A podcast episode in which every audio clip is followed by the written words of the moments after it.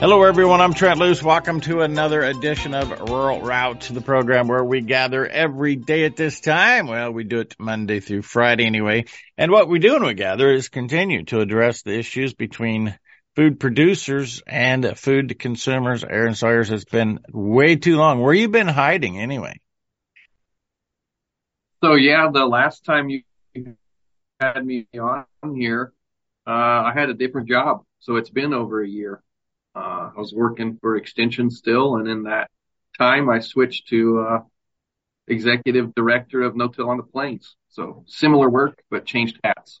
I think it's been way more than a year because you were organizing mental health workshops for farmers dealing with stress. Mm-hmm. Good thing is the stress is all left agriculture. Nobody's stressed anymore. Yeah, we did a session at Winter Conference last year in Wichita. A guy shared, you know, his struggle with the stress and how he dealt with it and how that forced a change of, he was working through it with a peer group of friends. Kind of started as a prayer circle and they were going through issues in each of their operations and sharing it. And neat deal. So seems still like doing that. Seems like prayer groups is the best avenue for most things, Aaron. It is. So you have a new hat, although you're kind of doing the same thing, just don't have to report to the Kansas State Extension maybe as much. We don't need to have that discussion. Right. So what exactly are you doing? No-tilling on the plains? So we're, you know, a 501c3 nonprofit education group.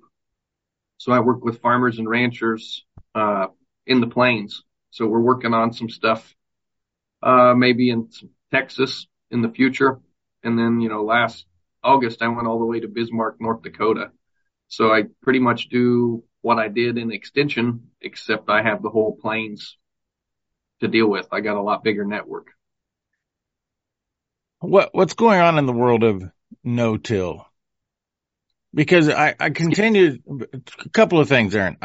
I know, in fact, I tried to implement that in my garden this year. I planted potatoes with no-till because I got to thinking, if I'm a proponent of soil health and I see where I had, it was Brian Jorgensen actually who told me first that tillage is a catastrophic event to the soil health and what's going on with the integrity and the earthworms and that whole ball of wax, which I know you're going to walk us through. But I was like, if I'm critical of my neighbor for running over that field I'm looking at right now, a section field of corn, and he's tilling it 4 times before he plants it, why am I not any different in my garden? So I planted my potatoes by laying them on top and then covered them with straw, and I should send you a picture. I'm pretty happy. They look fantastic. I haven't eaten it yet, obviously. Good. But it all comes back to soil health. And so I'm curious because years ago, 20 years ago, I think that the Great Plains was the leader in no-till and minimum till and all of these things. And then I don't know if there's as much emphasis on it today. Obviously, you're bringing that back. Where is it, and how much utilization are farmers doing with no-till, minimum till, and what are the differences? Right. So no-till's gotten tougher. You know, we got some herbicides there in the 90s, early 2000s that when they were new, they came out, they worked awesome. You could kill anything and run over a bunch of acres with the sprayer, plant crops, and, you know, have spare time. Guys got bigger, started spraying more and more and more. Weeds change. Weeds get hard to kill. So that's where no-till is at. You know, locally, where I'm at there around protection, most of our long-term no-tillers gave up in the last, 5 years because they couldn't kill the weeds cost effectively. So it's tough. They reverted back to tillage, gave up, 25 or 30 years of no-till progress. Just because they had to function. I mean, you got to stay in business. So it's hard. I don't want to split hairs, but I do want to talk about this a moment because I used to think that, chemicals were necessary. Chemicals are necessary. I'm not demonizing chemicals in any way, shape, or form. But Roundup, for example, the one that everybody likes to beat up on, was so effective in killing weeds that it killed all the competition for what other people have now deemed superweeds. They're not superweeds at all. The same reason that Roundup doesn't kill the crop that it's put on, there was a few weeds that happened to have a natural resistance to glyphosate, like the crops that we produce. So consequently, Roundup got rid of all those weeds competition, and those are the ones that are left, and those are the ones that apparently, what you're telling me, we just haven't figured out how to handle yet. Right, and usually you look at those species that we can't kill or we struggle with. They have they're an indicator species of something that's out of balance. You know, when I walk into a field and see a bunch of pigweeds, I know we've got a bunch of basically nitrate nitrogen sitting there. We're maybe over-applying or, underutilizing fertility that could be sitting there, and weeds are opportunistic. They get water, sunlight, and there's fertilizer there. They shoot up and grow. That's what they're programmed to do, propagate more seed. And you think about, you were talking about the resistance. If they have 1 million seeds and there's a mutation, one in a million, every generation they could have a mutation to be resistant to something. Mm-hmm. Yeah, because the ones that have that resistance are the survivors. I mean, it's just evolution within a species. Yep. So what is the path for and I always found it interesting that we think about, I'm out there and last night until I couldn't see him anymore, I'm waging war on these thistles, and I'm committed to try to stay ahead of them with a shovel instead of spraying them. And by the way, I'm not winning that battle.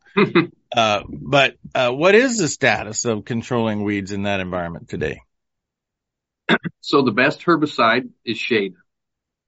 So the more residue we leave, you're talking about your garden, your potatoes under your straw. They probably don't have very many weeds in there. You probably have some weeds. I get a few of these viney things that come up, and as long as I stay on top of whatever that vine is, you probably know exactly what it is. I pull that vine, and I'm pretty much weed free. Mm-hmm. But you don't have pigweeds or mare's tail or lamb's quarter, or any of those common things. No.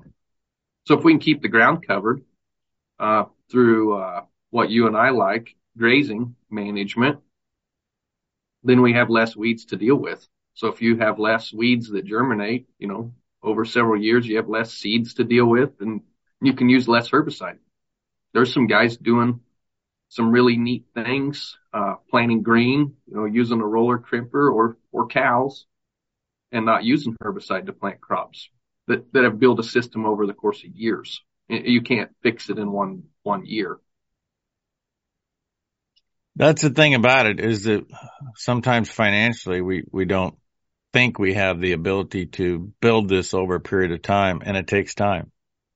Yeah, yesterday I had the meeting there in Franklin, and Ray Ward, Nebraska guy from Kearney, that most people would know. Ward Laboratories. Right? He talked about... I'm going to tell him that he owes me a free soil test after giving him a plug. Yeah, he said, we've farmed like we have extractive agriculture for the last 140 years. We've been pretty tough on our soils, and now we want to fix them in 1 or 2 years, and that's not possible. It's an ongoing thing to ensure that the next generation has soil left that's of quality and water quality that's good. So I have to go to a break in 1 minute, Aaron. What are you telling those guys that gave up on the no-till because of the weed pressure? You can't tell them much. We've talked back and forth over the years. The margins are slim. Guys are struggling. They're in survival mode right now. It's how do you get them financially stable enough to get out of survival mode to where they can think clear and thrive? That's where we try to come in, is, meet them where they're at and just show them that there is another way. Not tell them that they have to. Just get good speakers. Try to engage them, meet them where they're at. That's why I'm in Nebraska this summer. And when we come back, we'll talk about the meeting that took place in Franklin yesterday and one that is coming up in Imperial next week, although Aaron Sawyers did not get a hold of me to see what my schedule was so that I could for sure be at Imperial. I could have been at Franklin yesterday, but I screwed that up. But the fact that you're hearing me today means that I spent time well yesterday instead of going to see Aaron. I'll explain that when we come back with more Rural Route. Aaron Sawyers talking about no-till. Talking about soil health. That's what we're talking about. How do we build soil health? More after this. Spend a moment and talk about those individuals who've risked it all for our freedom. Men and women in the United States military, active duty, first responders. Life is better because of you. We say thank you. The Wall of Honor does that. The Wall of Honor says thank you, and particularly on a hometown basis. Get more details about how the Wall of Honor can come to your community, how you can submit a loved one to be recognized on the Wall of Honor. I'm telling you, I've used this word, and I'll continue to use it, is the most captivating experience I've witnessed on people paying attention and saying thank you. The Wall of Honor.org. The Wall of Honor.org. Welcome back. Roll Route, Trent Loos alongside Aaron Sawyers. Actually, he's coming to us today from Hayes on his way home to Protection. Who doesn't want to live at Protection? Mm-hmm. I'll never forget the day. Oh, that's a strange thing. How does that work in Comanche County, Kansas? Yeah. We had a good May and a good June so far, so we need to keep it up. The rest of the year wasn't that whippy. You know what you're going to have now? Mosquitoes. Weeds. That's what we got. I got a question for you. So I've noticed in my daily barrage of waging war on my thistles that I have these little communities of thistles, which I understand because you already told us about the seed spread. But there'll be areas that are just like little thistle forests. And that's where I go attack. But I've noticed the cows and the calves like to lay in that area where all those thistles are.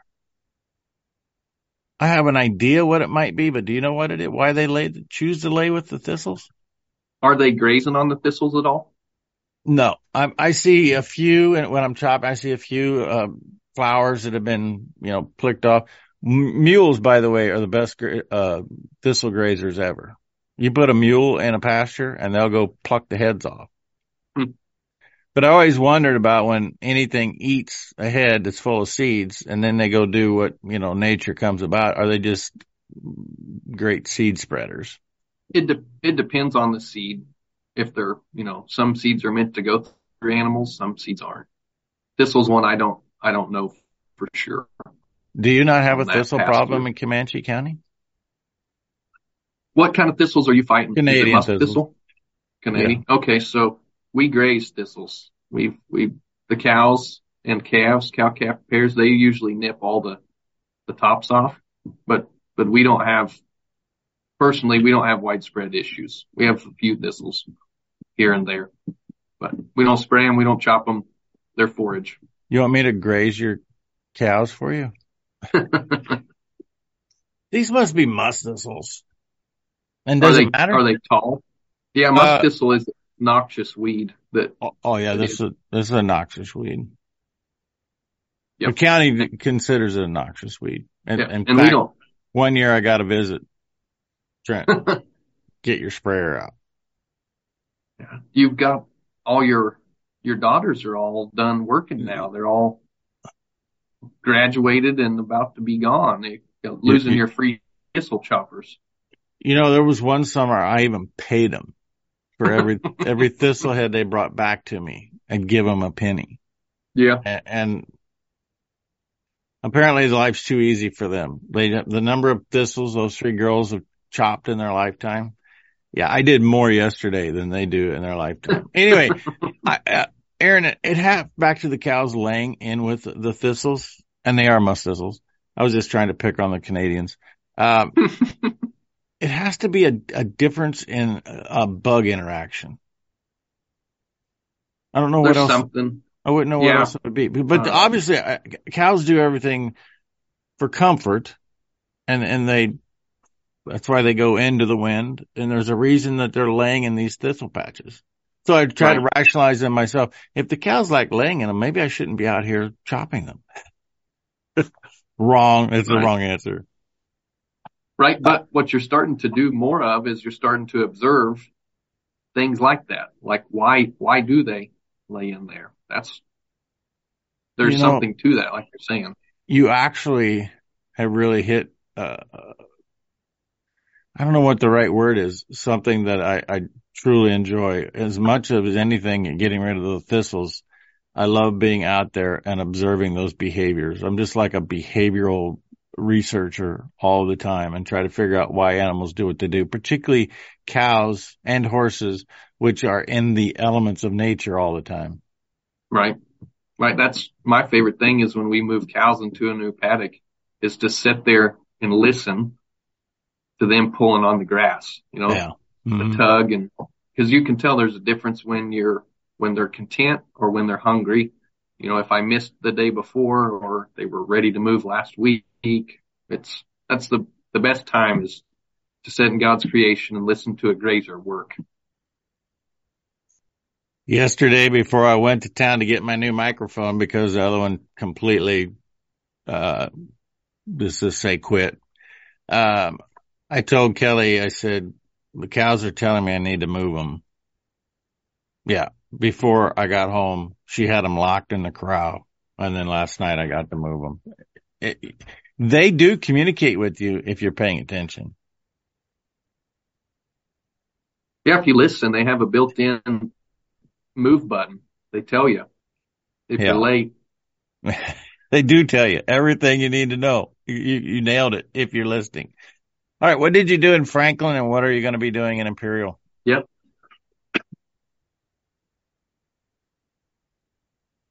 So Franklin yesterday was Jody Sathoff Memorial Field Day. He was a longtime, crop advisor with CHS that passed away, I think about a year and a half ago. I never had the chance to meet Jody, but it was a neat day with family. We had Jay Fuhr from Minot in there, North Dakota, come down and talk about, carbon is kind of the new buzzword almost. How are we going to sequester more carbon? What are we going to do with CO2 emissions? So he talked about North Dakota, how they're going to put in those pipelines and pump CO2 underground. I got news for Jay. We're stopping them. Yep. Yeah, he was just trying to talk through the history of what he's done and right in the 70s, 80s, 90s, the change and what we're trying to do as people when plants could remediate most of our problems. Mm-hmm.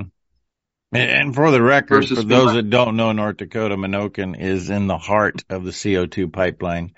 And two of my stories that I broadcast on Trent on the Loose have been from Minokan in the past 3 weeks. So go ahead, Aaron. I didn't mean to interrupt you, but you brought up that little buzzword and you talk about CO2 pipelines, and I just kind of lose my self-control. Right. All right, go ahead. Right. Yep. So he talked on that, kind of his journey. He worked for NRCS and he's retired now, and they have them in an Oakan research farm and just things they were doing, how we've changed, how people learn more over time that maybe what we are doing isn't the best for the soil or for water quality. Then Ray Ward was there to go over some biomass samples and talk to we had a soil pit, went out to two fields that were long-term no-till and dug in the soil and looked what was going on. So really interactive, neat day. Mm-hmm. And what will Imperial be like next week? Man. So Imperial, it's kind of a unique one of, I'm going to go out to the Wine Glass Ranch, see Logan Pribbeno, Steve Tucker from Venango. Ken Thomas is the kind of the regional soil health specialist with NRCS. So we're going to have a diversifying row crop acres with annual impact that you see all those corn circles out there, but not a whole lot of cowboy hats. So kind of a neat neat relationship out there, this ranch, for that area. Chase County, Nebraska is pretty unique in that it's in western Nebraska, no doubt, but it's a high cropped area. And if you don't know that little corner of southwest Nebraska, you don't really understand that. But it's I'm myself, where I feel like I'm on the edge of where corn country ends and cattle country begins in Nebraska. But you go down in that from McCook all the way over to Imperial. But that part of the country, until the last 2 weeks, had the worst drought I think they've ever experienced in their life. And all of that plays a role in soil health. Yeah, we went out the 30th to cut pans for the rainfall simulator, and when you got to McCook and headed west to like Culbertson in there, you could tell there were places the railroad tracks were washed out. They had a flood break their drought, but prior to that, I have a friend there at Culbertson. He said they're about to sell all their cows because it wouldn't rain. They were in year two of nothing. I drove through there about 6 weeks ago, and I've seen some drought conditions, but from Oberlin, Kansas to Culbertson all the way over to Imperial, I don't think I've ever seen anything worse in this part of the country. We've got to take a break. Aaron Sawyer's my guest. We'll be back with more in the second half. We'll roll out after this. Tender beef. Certified Piedmontese is the opportunity for the consumer to have a guaranteed tender supply of beef. This happens thanks to the myostatin gene. 2 copies of the myostatin gene in these cattle, which allows for rapid muscle growth. What that means for you, the consumer, the muscle fibers are small and tender. That is the eating experience that drives satisfaction. If you would like to see what I'm talking about, taste it. CertifiedPiedmontese.com. Welcome back, Rural Route, Trent Loos, into the second segment. Aaron Sawyers joining us from Comanche County, Kansas, director of the No-Till on the Plains, and continue to talk about soil health. Are we making progress? What would your assessment, Aaron, be at this moment of soil health in the Great Plains? I think we're starting to see the ball rolling to really realize that we have to change what we've always done, or we're going to keep perpetuating many of the issues that we struggle with. Like I said, 30s, 50s, were tough times that my great-grandparents went through with soil blowing and drought. And you look at what we had last winter, at least where we were was high winds and blowing dirt. We just keep repeating the problem, and Mother Nature has to cooperate. It's hard when it just won't rain. Well, I got news for you. We can control some things. Mother Nature cooperating is something we cannot control. Yep. Mother Nature bats last. So we. Yeah, that's perfect. But in all fairness, Aaron, I've shared this story and I stand by it. During the 30s, and your county happened to be right in the heart of the worst of the Dust Bowl. And if you look at what the Great Plains of America did from 30 to 37, it pretty much produced nothing. I mean, it was decimation. It built California agriculture because people just couldn't take it anymore, left, peeled up stakes, went to California. Yep. And if you look at from 2000 to 2007, not even including 2012, the Great Plains of America had less precipitation than we did during the dirty 30s. Now, it could be argued that there were more severe heat and wind days in the 30s than from 2000 to 2007, but we never had the same decimation of crop production. In fact, we produced more crops every single day.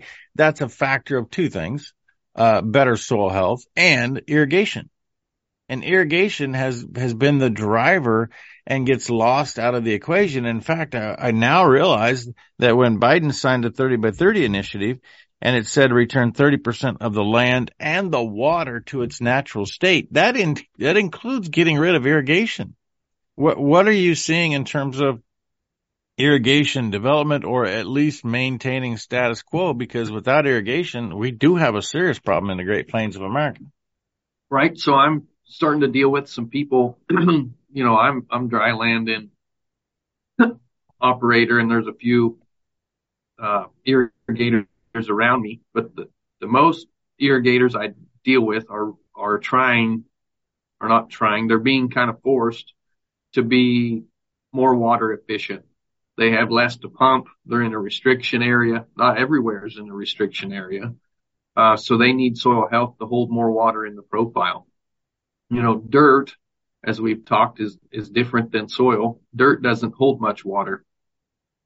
It's almost hydrophobic, at times. So they got to hold more water in the profile, so they can grow more with less. That's the most profound statement maybe ever made on Rural Route, I got to tell you. Defining the difference between soil and dirt, and that dirt is hydrophobic. That's incredible. It can be. It's, you know, we saw in this spring when we've had these year and a half drought, that soil actually will crust over at times and repel water. So you need a primer rain, like, you know, soil is an aquatic system, runs on water. It's life, right? Sun, water, soil. Just like a human body. Yep. And if you take one out, you don't function correctly. Yeah, I'll never forget the day I learned my brain was 80% water. I thought, I'm going to feed that thing. So I drink a gallon a day. Yeah.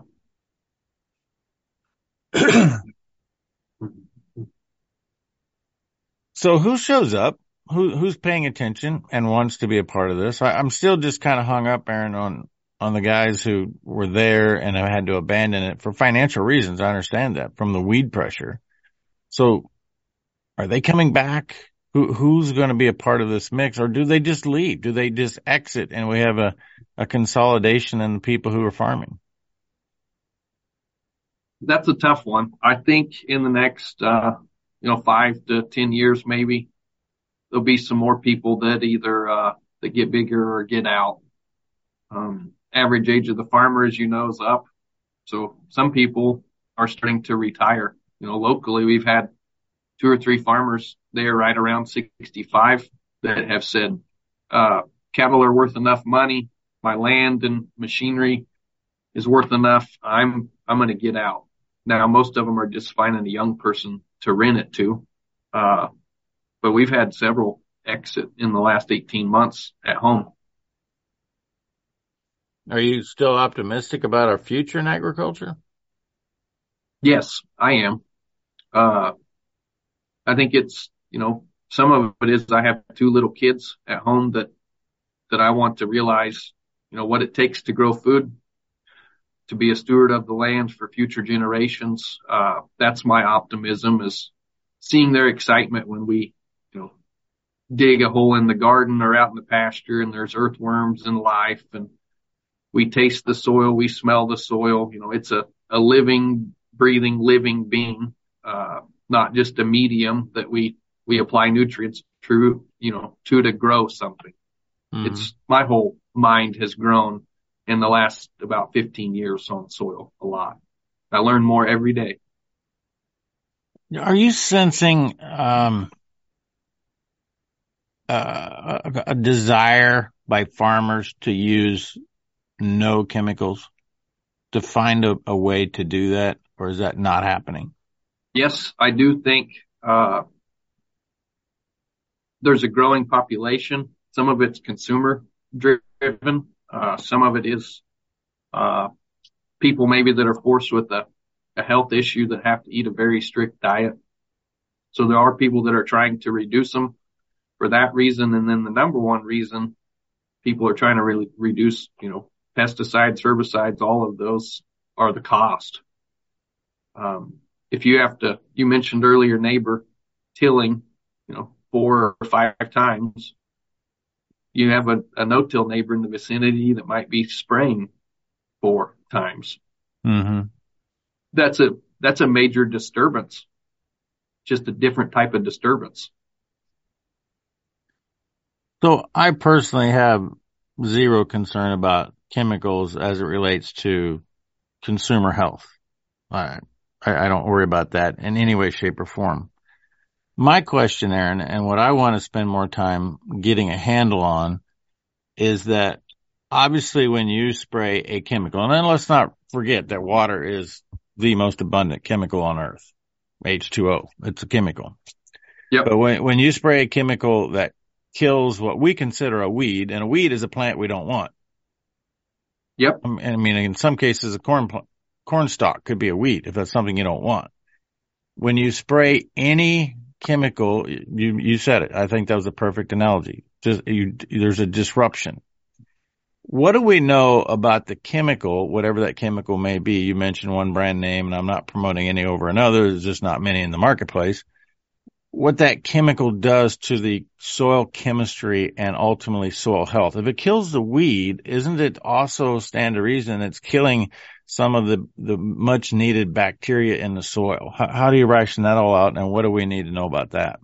I do believe that we don't understand fully when we make a management decision, whether it's to till or to spray, the compounding and cascading effects of that decision. We understand, what it happens that day or a week or two, but we don't understand what we can't see, which is soil life. Is anybody really digging into that? Yeah, there are people that are showing that that those are disturbances that decrease soil activity and soil life, and if they're habitually repeated, you can have a straight no-till field that basically has the same amount of life as a tilled field. Kind of defeats the purpose. It does, and that's where the circle I work in. Well, they are. We lost you approach. We lost you at the circle you work, and then you disappeared. Yeah, they deal with no-till cover crops, integrating livestock, farming as close to nature's image as they can, in an ecological context. They try to look at the whole system versus individuals. Well, that's a mouthful right there. It's so easy to manage one component, whether it be livestock breeding or soil health. And you have to look at the whole system and all of the things that are factors affecting what's going on. That's really what your job is. I'm putting all of that on you. The whole burden's on you, and make sure we get in the right direction, look at the whole system. Right. And that's, our field days and our events are really tailored at bringing producers that are actively doing what they're talking about and sharing with peers. What's really unique about no-till on the plains, which would be different than my extension hat. I still have good friends in extension. I still try to partner with extension, but it's different when you got to make money to do it, to keep going versus research. Yeah. Well, that's the quandary we are in. At the end of the day, people talk about being sustainable. People talk about soil health. They talk about organic, whatever the buzzword of the day is. If you're not profitable, you're not sustainable. And we've been sharing that for quite some time. And the challenge in profitability just doesn't seem to ever get easier. Aaron Sawyers, my guest, director of No-Till on the Plains. We're going to come back and revisit what's happening in Imperial and who can attend that when we return with the last segment. Roll Route after this. There's really nothing that should irritate us as taxpayers more than our tax dollars contributing to destroying our reliable energy supply. The day is coming, folks. The day is coming that electric is not going to be available, reliable on a regular basis. I'm not saying we're going into a period of extended darkness. I don't know that. But what I do know is that I have a report in my hands submitted to Congress last week talking about how the challenge in supplying enough electricity because of the decimation of the coal-fired power plants is going to be a problem in the rest of 2023 and particularly throughout the winter of 2023-2022. Or 2024. It's not a laughing matter. It's time to shine light on the real issues of the future. Lignite.com is part of the solution.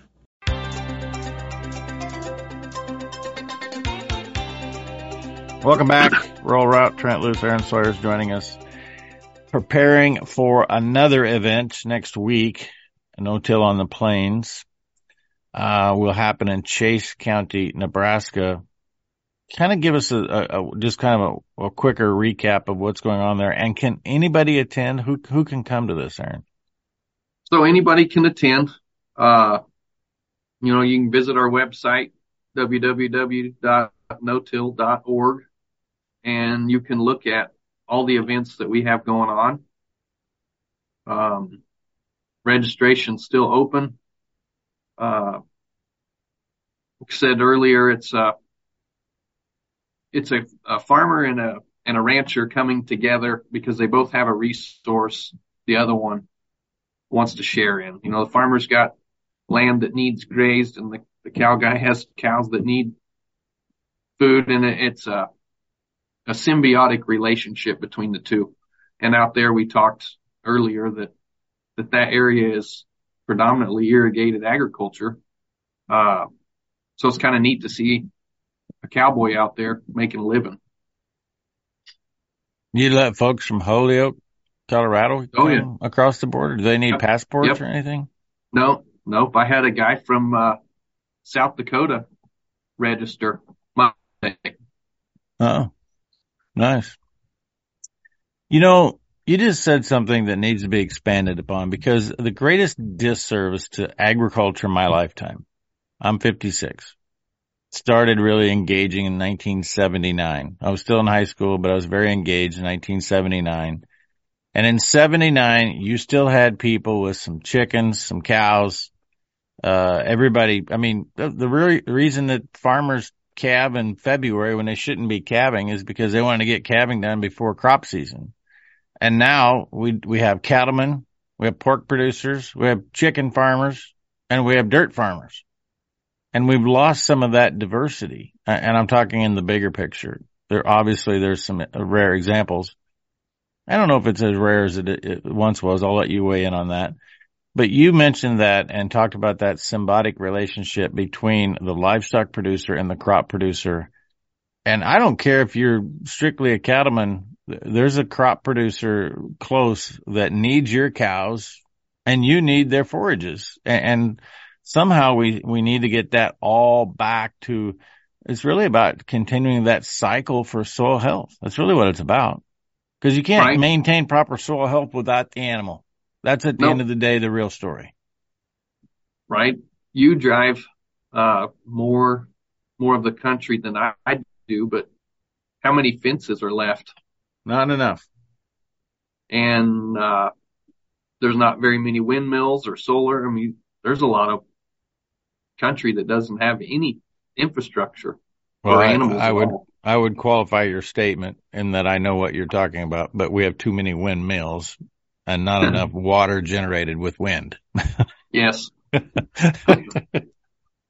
still have two of those too. Yeah.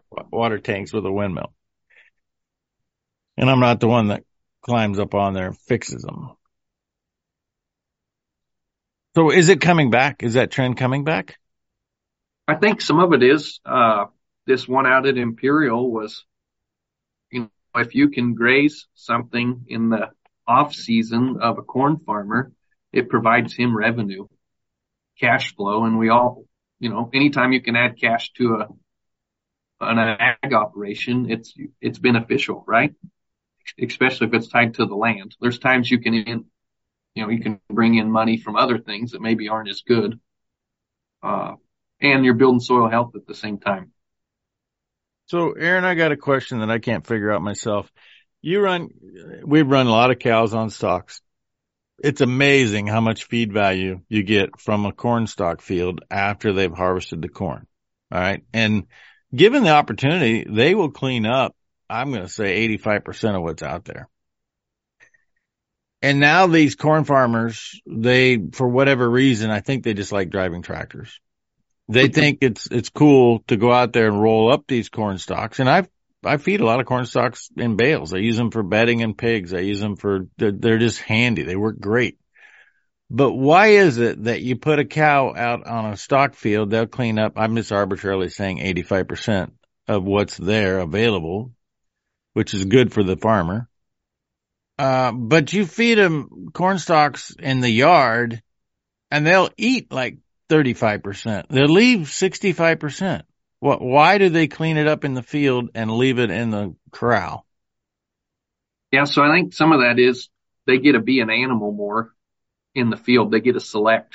They trample, you know, use nature on some, waste some, bite off what they want. They get to select. And when you're swathing and baling and hauling it to them, they're still going to be an animal, but it's in an isolated area and they waste more.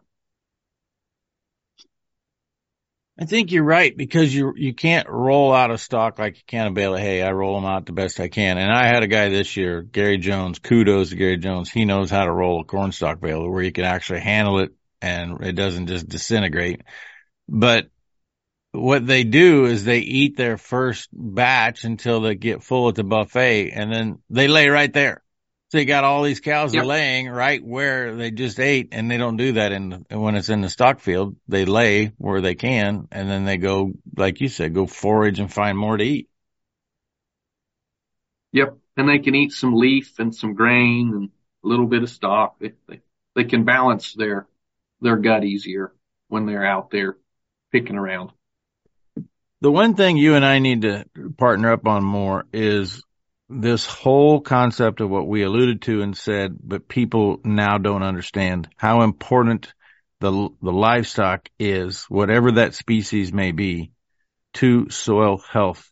And I think that's the key to all of our futures, is because we've demonized animals because they don't want people to maintain independence through animal products, make you healthier, makes the planet healthier. How do you think that we get do a better job of conveying that message to the non-farm public about how important livestock is to soil health and the future of the health of the planet? Right. So I think some of that is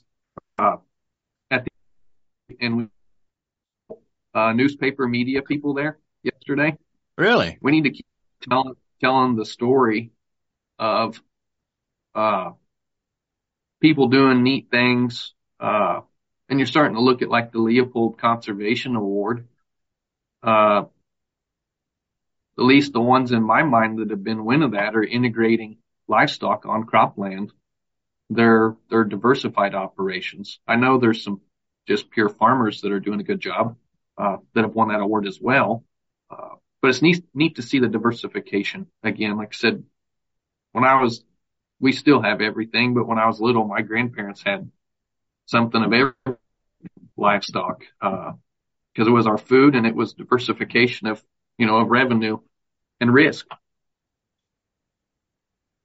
I think even the corn farmer is beginning to understand that you can use urea-based, nitrogen-based fertilizers and get the same yield as you would by using year to year. If you're going to apply fertilizer from a nitrogen-based standpoint and not from animals imported from Russia, whatever you want to talk about, that you can have an average yield that's equal to whatever the case may be, but you don't look at the soil integrity and using livestock manure to get the same level of nutrients. I think you're building that soil activity and integrity.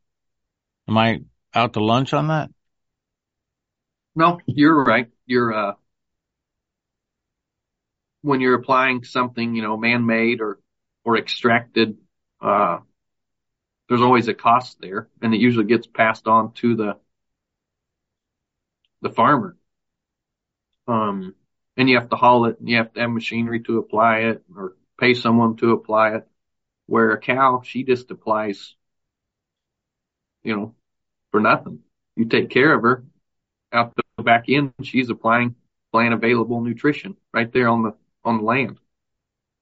Certainly takes less diesel fuel, no doubt about that. And diesel fuel is hard to come by. Aaron, we're in our last 2 minutes here. What do you want us to most know before we shut her down for the day? So the reason we're in Nebraska these 2 weeks is to build, friendships, get out on the on the land and meat producers listen to what they're struggling with, what they're doing well with, what's working. But that all comes back to January. January 22nd through 24th, we'll be in Wichita, Kansas at the Marriott. That's my annual winter conference. We had just short of 400 people last year at my first one, so I hope this one is bigger. Hopefully we can get you there. We got speakers usually from other countries and all over the U.S. doing neat, kind of innovative soil health practices. So it's a good place to meet producers and learn.